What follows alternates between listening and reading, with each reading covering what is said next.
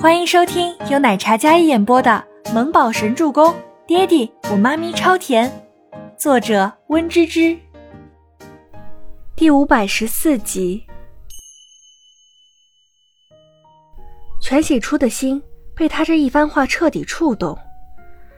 这些话以前我只听清欢跟我说过，以前我很胆小，是他一直保护我。那现在我就从他那里把你接过来。以后你归我保护了，好不好？赫连青雨温柔的声音说着，全喜初感觉自己眼眶里涌上一抹热气，接着鼻子也有些涩酸。你喜欢我什么呀？要不你再看看，我这人很一般的。再者，我们之间悬殊这么大。赫连青雨又凄近了几分。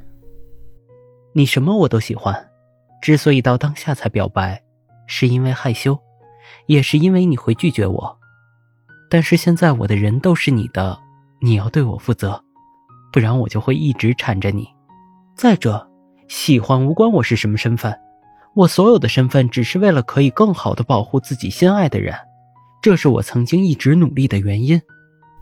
全喜初不知道怎么回答了，他心里很乱，这样突如其来的表白让他大脑都失去了思考。面对赫连青雨的深情。他真的有些害怕，害怕他只是因为责任，或者是一时兴起。我想要的爱情是绝对专一的，你能做到吗？专一、专情，彼此绝对的忠诚，互相信任，互相尊重，不背叛，不欺骗，那样干净又纯粹的爱情。全喜初明眸定定地看着他，赫连青雨眼眸含笑，他点头道：“我二十七年以来。”唯一一次动心，除了你，别的女人我都没多看两眼，这算不算专一专情？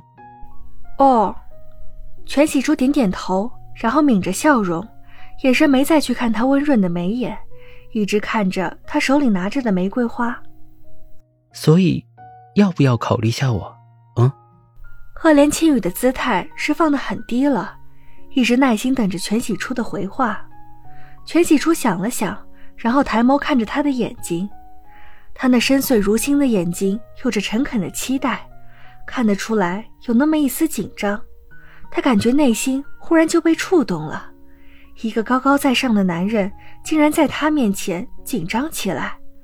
还有刚才他说的没有表白是因为害羞，当下看他的耳根是真的有些红，那种红应该跟自己的脸红有的一拼吧。那要不就考虑一下？全喜初小声说道。说出来的时候，他感觉自己内心竟然有一种小鹿乱撞的感觉。赫连青雨松了一口气，脸上的开心溢于言表。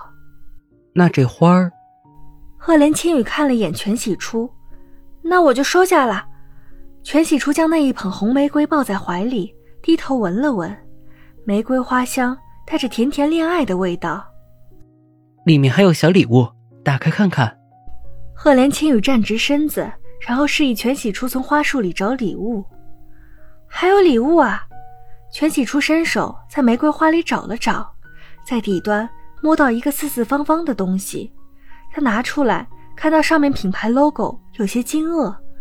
这是？赫连青雨替他打开，竟然是一对对戒。这是我之前看中的一款简单的戒指。准备用来表白的，现在刚好派上用场，还真是蓄谋已久。全喜初有些没回过神来。答应做我女朋友了，就要有我女朋友的标志，不然我担心会被别人惦记了去。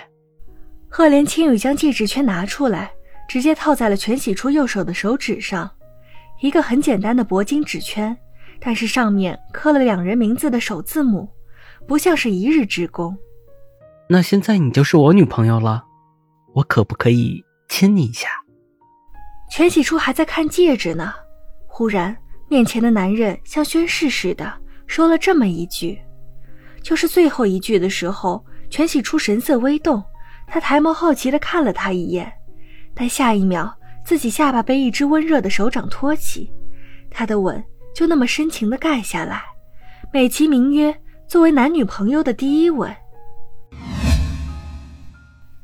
倪家别墅，倪清欢将小安安交给月嫂带着，她陪着周周还有周伯言，一家三口在客厅安静的看书。只不过周伯言手里拿着一本故事书，他在给倪清欢肚子里的小宝宝说着故事。坐在地毯上的小周周，则是看着一本高中课本。一家三口差别还挺大的。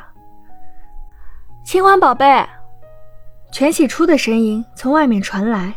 倪清欢一听，然后立马往门口方向看去。初初，你怎么来了？吃晚饭了没？没。全喜初今天穿的很是乖巧，有一种名媛淑女的感觉。倪清欢一眼就看出来了，她有种眼前一亮。没吃啊？那等会晚饭在这里一起吃吧。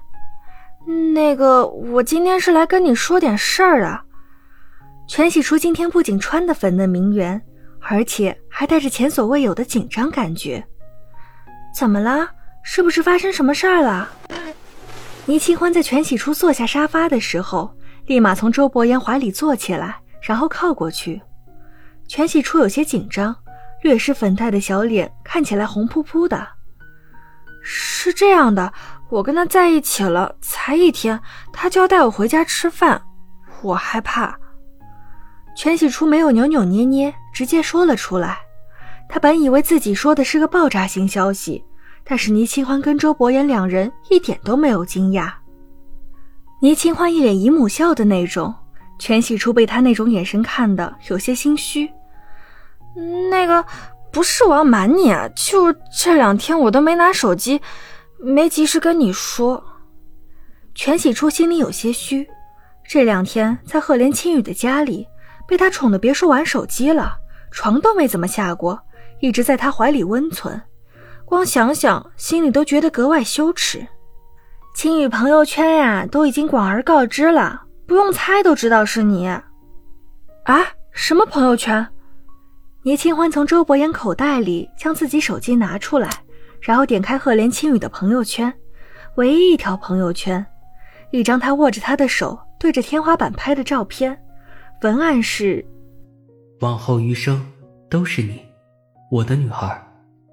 翻看下面的评论，清一色的恭喜，然后三个狗头的表情，所有人都心知肚明，没有戳穿。那一个 doggy 的表情完全发挥了精髓，清一色，所有熟悉的朋友都是这样评论的，哪怕没有公布他的名字，但大家都看穿了，就挺突然的。本集播讲完毕，感谢您的收听，我们下集再见。